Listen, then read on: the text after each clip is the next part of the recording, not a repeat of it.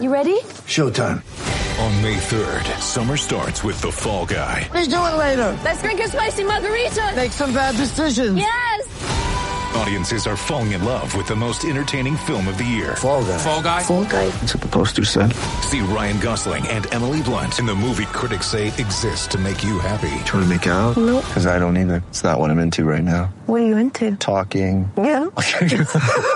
The Fall Guy. Only in theaters May 3rd. Rated PG-13. Get ready for the greatest roast of all time. The Roast of Tom Brady. A Netflix live event happening May 5th. Hosted by Kevin Hart. The seven-time world champion gets his cleats held to the fire by famous friends and frenemies on an unforgettable night where everything is fair game. Tune in on May 5th at 5 p.m. Pacific time for the Roast of Tom Brady. Live only on Netflix.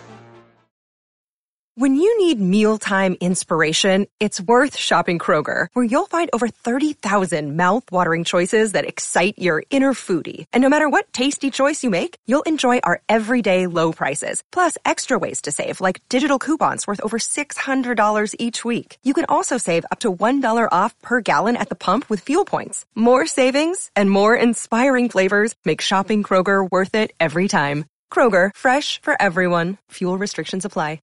Mother's Day is around the corner. Find the perfect gift for the mom in your life with a stunning piece of jewelry from Blue Nile. From timeless pearls to dazzling gemstones, Blue Nile has something she'll adore. Need it fast? Most items can ship overnight. Plus, enjoy guaranteed free shipping and returns. Don't miss our special Mother's Day deals. Save big on the season's most beautiful trends. For a limited time, get up to 50% off by going to BlueNile.com. That's BlueNile.com. Welcome to the, it's almost the All Star break edition of Sharing Socks. I'm Southside Sox duty giz- gizzard. well, Duty that's gizzard. too. Geezer for the most part. Uh, Leigh Allan, that, that proves I'm a geezer right there.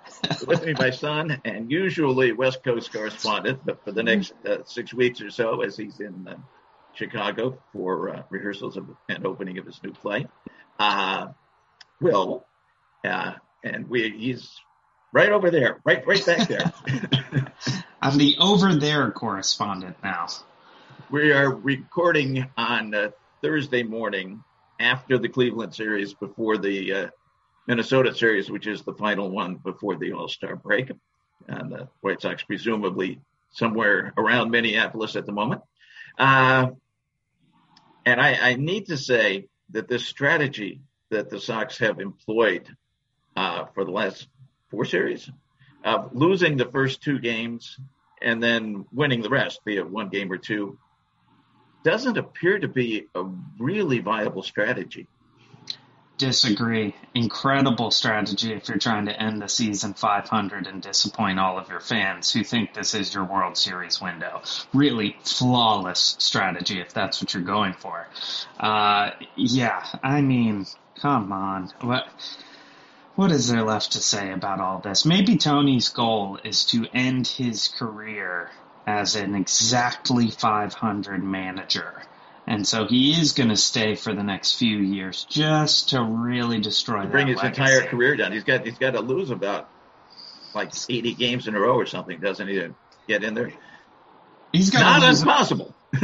no, especially with the decision he makes. You know, if you're going to walk a guy on an 0-1 count, you could get that 80 game losing streak going. You really could. Um, As- but you, as you had noted, and I and I then looked, the looks on the faces of Jose Ramirez and and um, Rosario Rosario. on, on second base, the shock that happens. Wow! I mean, we, fortunately, it, it felt kind of like a, a sequel to the first time we got to see these reactions, which was the Trea Turner one and two walk, um, in which he also had no clue what the heck was going on. yeah, and, and you know something has occurred to me on those because I'm just I'm two years younger than Tony, so not an ageism thing, but things come to you slowly sometimes. You're, you're searching for a word. If you're a writer, you're writing, you're searching for a word. You're searching for a name. You're searching for a street name. they say with dementia that if it's slow coming to you, it doesn't matter. That don't worry about it. That's just aging.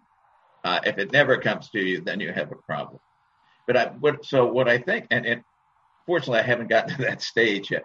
But many times, search for somebody's name, and then it's, you know, two minutes later before it comes. I think that's the stage Tony's in. He didn't realize that Jose Ramirez was up. He looked at said, "Boy, that's I recognize that guy, but who is he?" and then finally, it came to him, and he did the intentional walk. I, I, I think it's perfectly understandable. I think he uh, just doesn't actually bother learning anything about the other team, and and you know they he was like, all right, let's go out there, let's get this guy.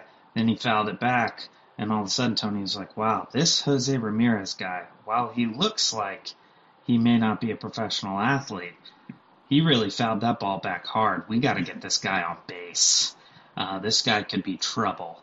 And then Tony would then take credit for discovering Jose Ramirez and and being the one who realized he's a great ball player. Uh, I I truly am at a loss for what the heck happened uh, that would allow for that decision. I, I mean, as much as you know, I'm a comedy guy. I love the comedy of Rosario standing on second base, looking to the middle infielders being like, wait, what's going on? And for Jose Ramirez, who is seemingly by all means one of the most delightful players in the game, uh, just sort of standing there staring and then just deciding, okay, and then heading on down to first base. Uh, we are so far past the point in which Tony La Russa should not be managing this team anymore that it's almost hard to talk about because you know we saw yesterday uh, the Blue Jays fired Charlie Montoya. Uh, the Blue Jays they're four have, games over 500 and in the wild card. Yep, they are they are disappointing, but not nearly at the level that we are. They also play in the AL East and are four Which games over 500. Apparently, all real teams since Baltimore is better than the White Sox. Uh, I just I I think it's just clear at this point Tony is here to stay, no matter yeah, what. You know, the the old the old saying is, uh, well, when, whenever anybody gets fired uh, of the managerial or head coaching situation, is well, you can't fire the team, so you fire the manager, the coach. But in this case, you can't fire the manager because of the idiot owner who incidentally probably doesn't remember the manager's name because he's a lot older than Tony or me. Um, so I mean, maybe at, at the at the break at the the uh, deadline we fire the team. I I I don't. Yeah. Anyhow, Cleveland series we split them because uh, La Russa and Francona I think got together and said, well, let's split this doubleheader. You which you want to win afternoon or night? I'll take the other one. So we had. Uh, ace of the staff versus 27th man each way, and each team won. Sox pulled off the win on uh, Wednesday thanks to their starting pitcher going out after an inning. We've had and an emergency bullpen game, which means they had to throw a lefty, who's the only person the Sox scored on. Um, Sox pitching was great. Giolito, who has really been pretty bad lately, was terrific. The, the relievers were fine. Uh, Hendriks is unbelievable now. So we can just get to the ninth inning with a lead. It's 14 straight games now. Yeah. Uh, that he's unscored on. Um, and, and he doesn't look like he's going to be scored on. No, nobody looks like, oh, I, I had him squared up, but it fell a little short of the wall. None of that is, is going on. Um, but at, at, any rate, I think the fourth one was was a lucky win. Uh, like that, and an incredible catch by Pollock in right field that uh, kept the double from Jose Ramirez uh, on a real nice dive. And uh, Seby Zavala not saving anything, but the foul ball did kind of worried because he did that leap over the fence thing that sent Eloy uh, into surgery. Um, but uh, at any rate, split going to Minnesota. Cleveland team was totally in the doldrums. They were there to be taken. They weren't taken. Uh, Minnesota's just kind of meh lately. They're having pitching problems. Uh, I looked at uh, 538. They're still the favorites every game, but just very slightly because 538 puts a big emphasis on being at home, whereas the Sox are actually better on the road this year. Uh, at any rate, uh, that is uh, the situation. Two under 500 were games from the All Star break. Uh, we mentioned Eloy. Eloy went out theoretically injured. Uh, Do we have an update on on Eloy at all, or I, I didn't see anything. It's just his leg sore. He's day to day. He's just listed Okay. day to day. that's Um, a bad sign? That's a bad the sign. fact, the fact is, you know, all that screaming, like, oh, we're going to get Eloy back. It's going to be, wait till we get there. We're missing one of our great power hitters. And of course, he came out in his first game, second at bat. It's a massive home run. Gets another hit with an RBI. Since that time, he's three for 26. He, And I- he- and I will say, hitting in the 100s before that. And last year, even before the most recent injuries, he had a 99 OPS plus. That's as close to average as you can possibly get. And of course, he's a terrible fielder. But Eloy was never going to be the secret to turning the team around, despite the spirit. You got to love the spirit of the guy.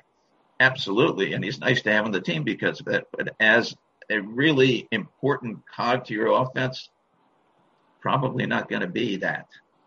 Well, he certainly could have been that. I mean, Eloy, while it's been a couple years, uh, has shown us that he can hit very well at the major league level.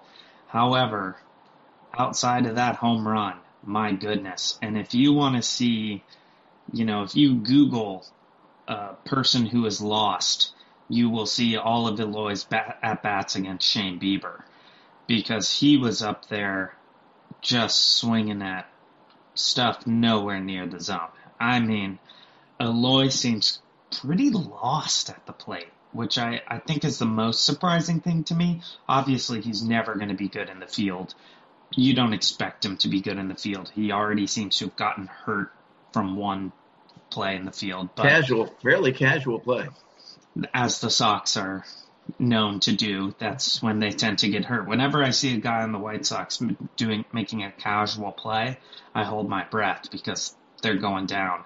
Uh, I still have hope that his bat's gonna get going, but if it doesn't, what do you do? Do you think that we would be selling Eloy? at No, you deadline? can't. No, no, he's not saleable because he's got to remember Rick Hahn. The one thing Rick Hahn has proven to be good at, the only thing really he's proven to be good at, is to sign young guys to extensions that theoretically save the team a lot of money in the long run, and, and generally do, and provide the player really with money for life. He he may lose out on a hundred million dollars that he could have had at some point, but he's getting fifty or sixty million. He really doesn't need that hundred million to get by. Yeah. Uh, And he's also, I mean, he's guaranteeing the sixty million Yes, right he's away. guaranteed. He's guaranteed it.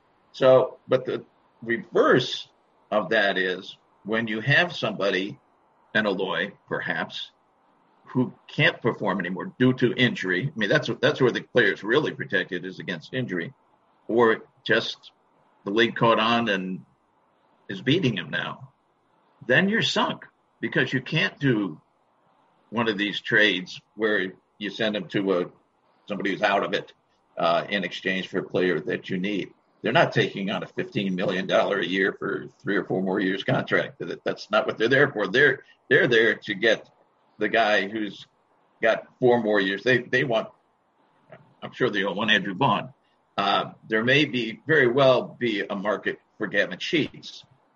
There may be a market for Seby Zavala, who incidentally is down below 300 now and coming back to, back to reality. Uh, he's uh, won for his last 13 or 14, um, which you didn't expect. It's not like you expect Seby to hit 350. It's, that's not going to happen. Uh, but the league's, the league's figured out that he's changed his batting strategy, and so they're changing their pitching strategy. And he's, he's, he's I mean, it's fine. His, his defense has improved immensely, and so he's got value. We've got There the was problem. there was definitely a couple days there though where Seby was hitting 350, and you and I were both like, "Man, we might be able to get something good for Seby," which was, of course, just us dreaming that problem- anything positive could come out of this. I think you get offers for Seby, but the problem is if you trade Seby, you're then left with your two catchers being McGuire, who's fine and excellent defensively, and Grandal, who's hitting about 120. But you live with that. But Grandal is hurt so often that you're probably left for most of the rest of the season when Grandal goes down again. I think he's due back near the end of July. He'll be gone by the middle of August. Uh, with one catcher, and then you're reaching into kind of the depths of your minor leagues, which are still rated, I think, 29th in the latest. Uh, I believe think they came out. There was there was one Fangraphs came out with their with their uh, with their ratings this week, just a couple days ago, and had the White Sox at 29th. Um, and, rightfully so. I mean, it's it's depleted down there. It's yeah. absolutely depleted. And so, speaking of uh, catchers that no longer can come up for the White Sox, Yermin uh, making statements in San Francisco. Uh, just another example of you know a, a, a, murder that the blood is on the hands of Tony La Russa. Uh, the Yermin downfall after the 3-0 home run, which then uh, led to essentially him heading back to the minors and then us getting rid of him and now he's in San Francisco hitting home runs with well, he gets, and he gets to play with Carlos Rodon who has the highest WAR of any pitcher in the National League. And thankfully got picked for the All-Star game as a, as a replacement. Why he wasn't in there at the start I don't know and we need to put in the obligatory Dylan Cease should be in the All-Star game uh, absolutely should no idea why not um, but he's not. Well, we'll we'll take our break here, but I want to come back and actually talk about that a little bit. Um, because yes, Dylan Cease is great, but I still have a big problem with him, and I don't know if it would have factored in. But um, uh, we're we're at around the halfway point, so let's take our break, and we'll be right back on sharing socks. Mother's Day is around the corner. Find the perfect gift for the mom in your life with a stunning piece of jewelry from Blue Nile. From timeless pearls to dazzling gemstones, Blue Nile has something she'll adore. Need it fast? Most items can ship overnight. Plus, enjoy guaranteed free shipping and returns. Don't miss our special Mother's Day deals. Save big on the season's most beautiful trends. For a limited time, get up to 50% off by going to BlueNile.com. That's BlueNile.com. Welcome back to Sharing Socks. We were uh, just giving Carlos Rodon a, a, little bit of love for getting in that All Star game. Rodon has been incredible. It's obviously uh, we we made a huge mistake not even giving that guy the qualifying offer. Whether he would have taken it or not, it would have been a good idea. You know, to, there uh, there are a whole lot of, of commenters on our site and others back at the time. Uh, it was very split. Why didn't you do that? You at least get a you know, the draft pick. Uh, and others were going, well, they didn't offer it because they were afraid he'd take it. And if he took it, he'd be washed up by, by May and be over. Well, folks, you were wrong. He may be washed up in September. I don't know, but he's cruising right along. He had a bad period of a game or two. You're going, oh, maybe he's hurt again. But no, I mean, he's, the other day, he, he, got the bases loaded against him from San Diego. bases loaded in the first inning. You go, oh boy, Rodon's going to have a bad one here. He ended up complete game three hitter. it's Amazing. incredible. It's incredible, and and that kind of brings me back to Dylan Cease, our our All Star snub, if you will. I mean, first off, snubbing All Stars is questionable to begin with because you know, the guys who got in, pretty darn good. Uh, for me, though, if we're talking about Rodon and Cease, and obviously they wouldn't be on the same All Star team, but the reason Rodon is a clear cut should be in for me, and Cease not necessarily. You're talking about this Rodon game.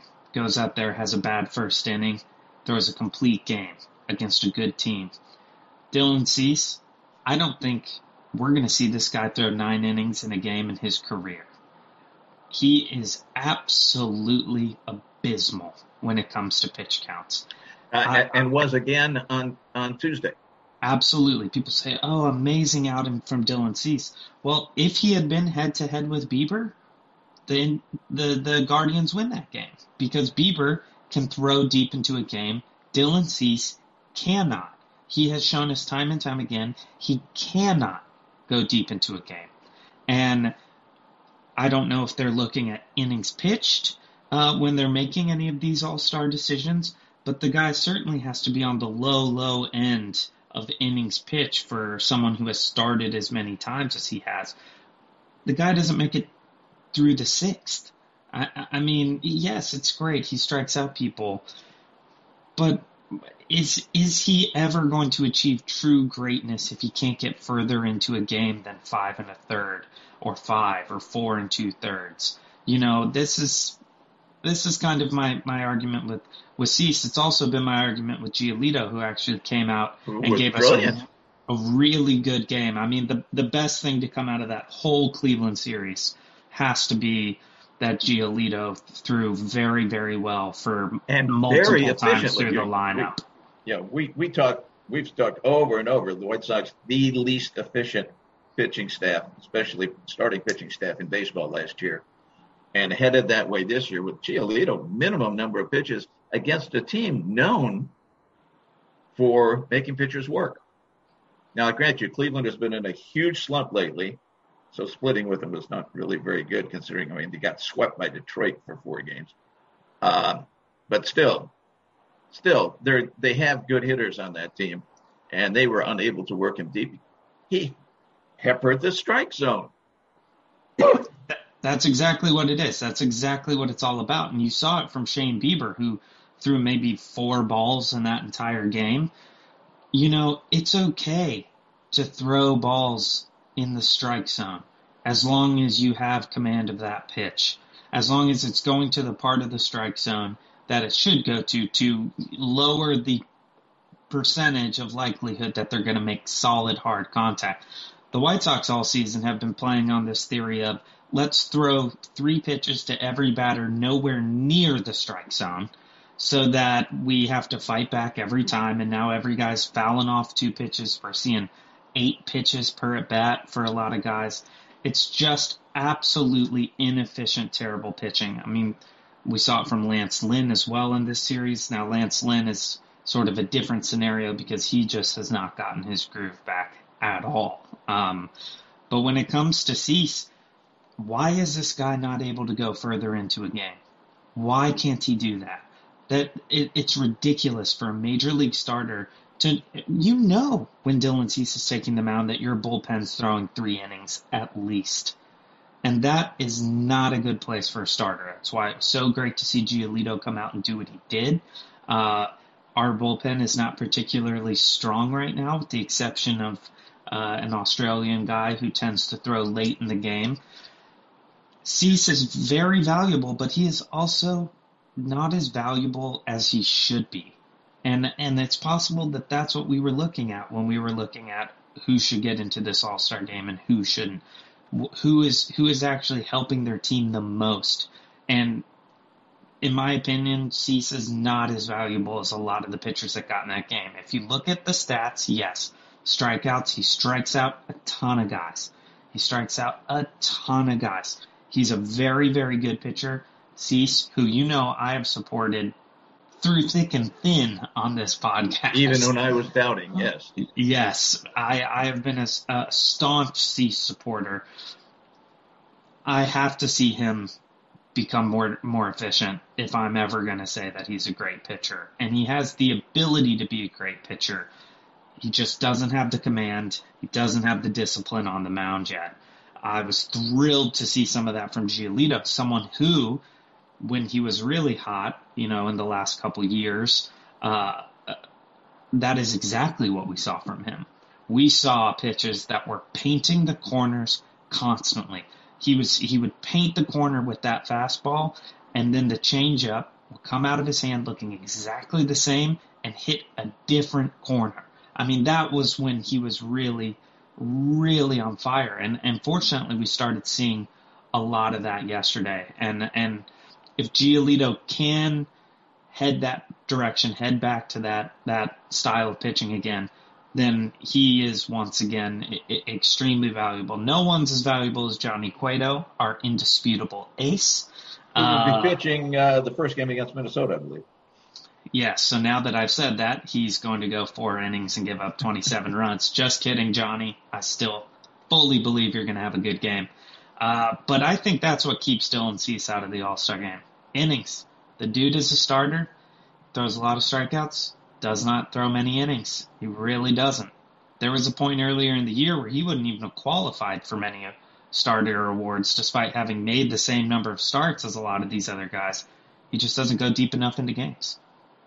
Um, we should talk about, we're talking about guys, we did a quick talk about two guys who are on the downhill on, on hitting in, in Eloy and uh, Seby. Got to talk about Jose. He's on fire. His average is up to 299. I mean, what was he hitting the first month of the season? Like 150? he's just yeah.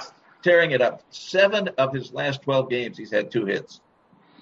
I mean, this we kind of see this from Jose a lot. Um, Jose definitely plays better once it warms up, once he gets going.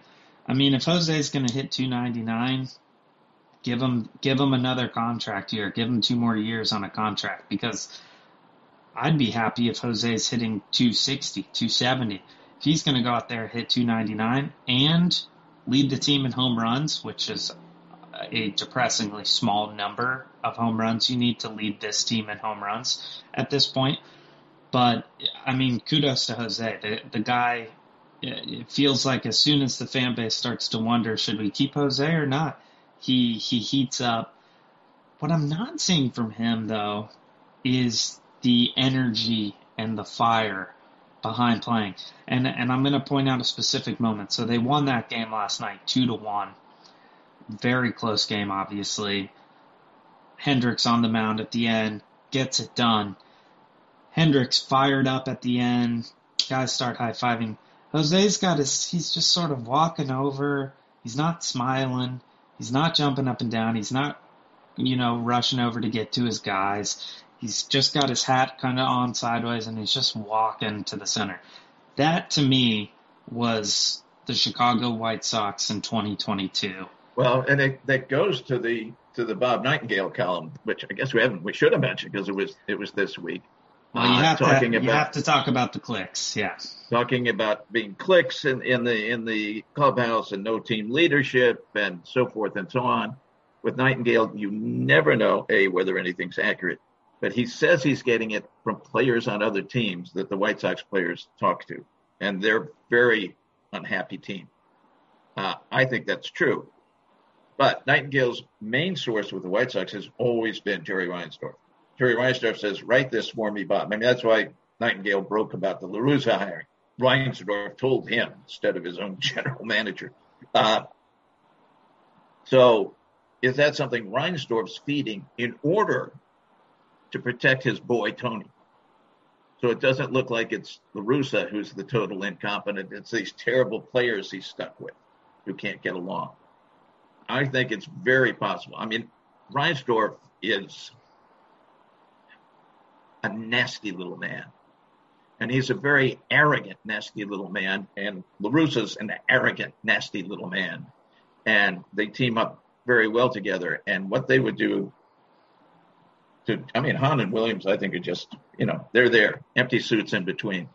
Uh, I don't think either one cares about the players other than to make them look good. Uh, I mean, it's crazy. Incidentally, you're talking about the 500. If uh, they keep up, PECOTA now has the Sox winning 82 games. And Fangraphs has them winning 79, I think.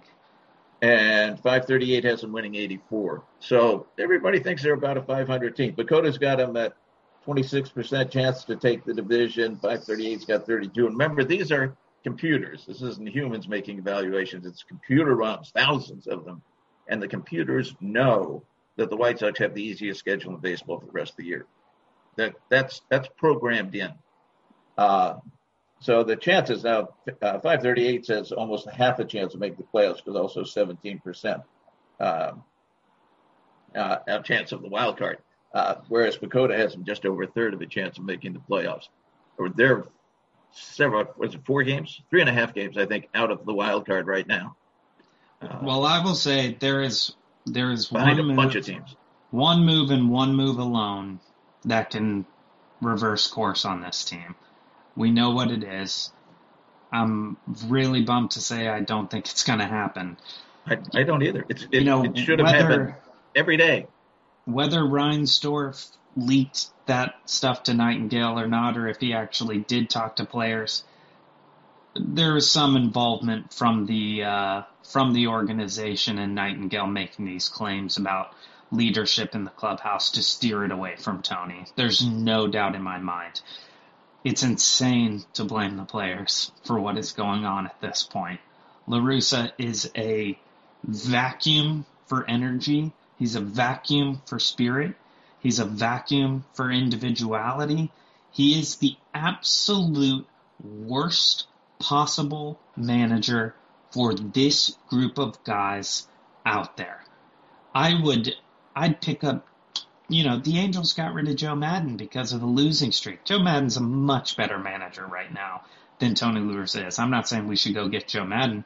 I'm not saying we should go get Charlie Montoyo. Both are far superior managers at this point in time of their lives. And I, I think Maddon, and I don't mean Maddon necessarily personally, but the weakness of Maddon has been historically that he's too much for the guys. I mean, he's he's not a control freak, I guess, and and and, but that's what the White Sox need is not a control freak. Uh, they need a Maddonish, high spirit.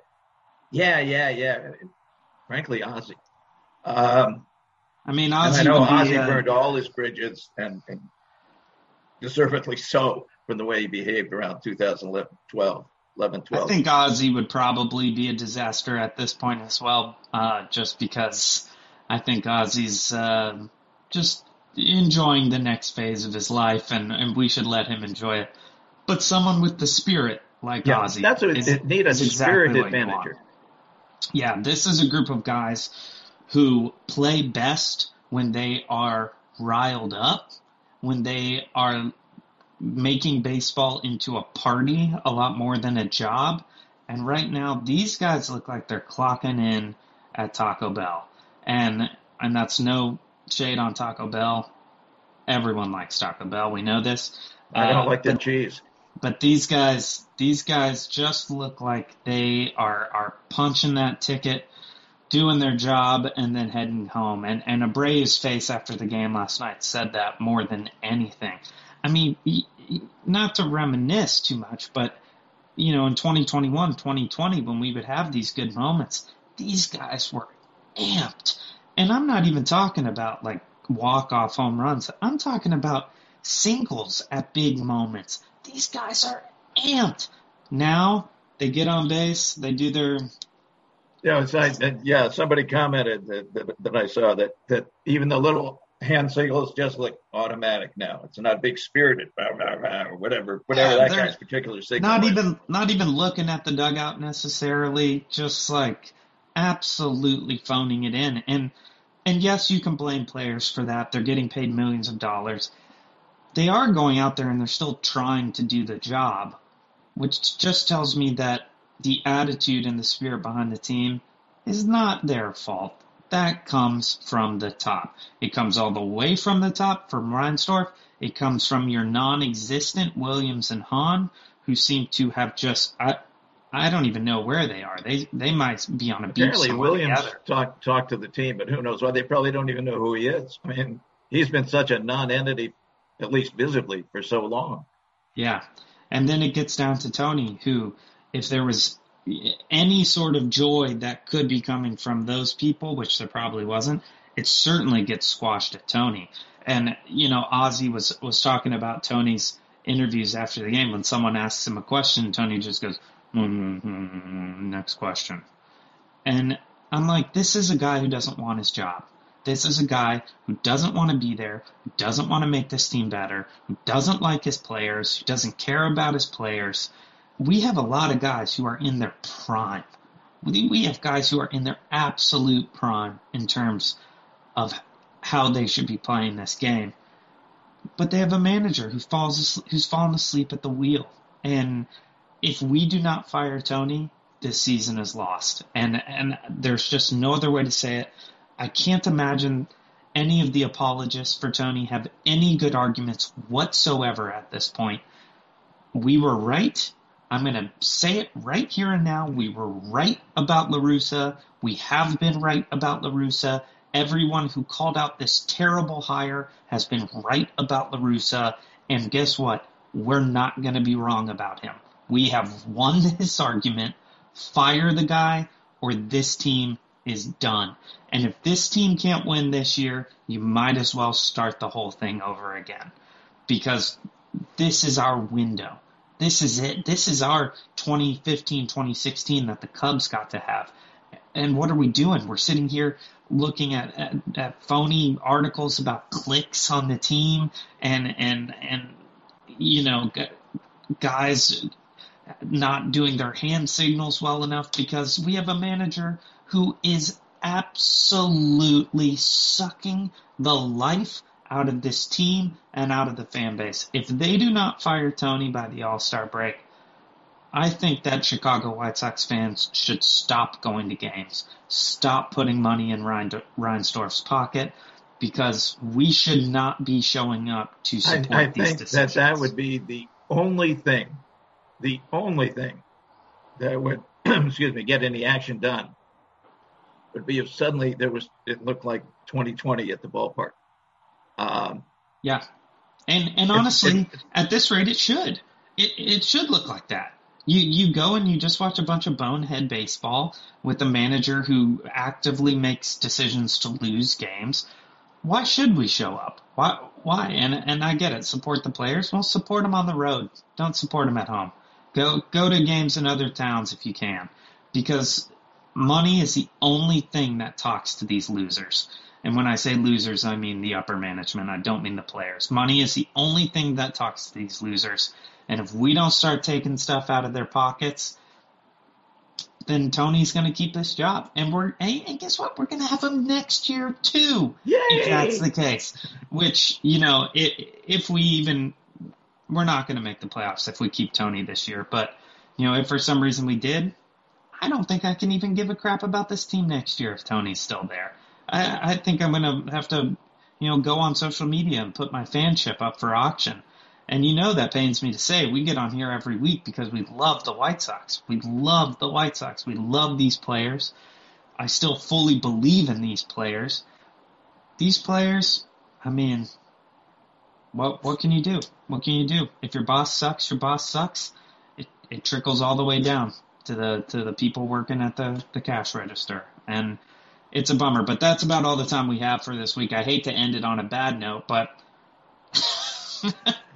I don't know what other kind of notes. When when you get to La Russa, that's the only note there is. yeah, you, I mean the guy's sucking the life out of a, a casual Thursday morning podcast. We don't even know this guy, and he's in here sucking the life out of the two of us. And you know we're pretty fun guys. I think we we, we have pretty good spirit.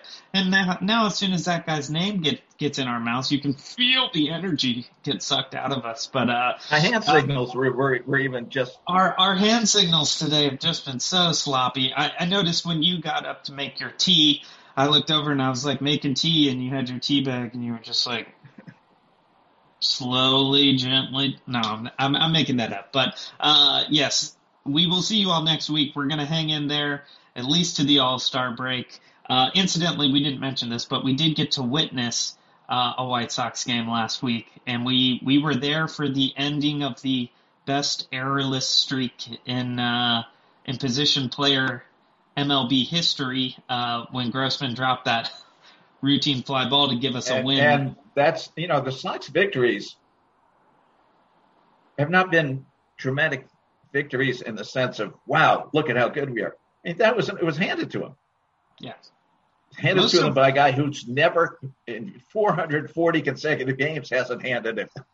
most most of our wins of recent have not been wow look how great the white sox are it's been watching two teams say i bet i can blow it worse than you Yeah, uh, Cleveland, and- and Cleveland how did bad base running during this series. you know that kind of thing. It's yeah it looked a lot good. like us uh, all right we'll we'll stop stalling that's all the time we have for today thanks for listening and we will see you next time on sharing socks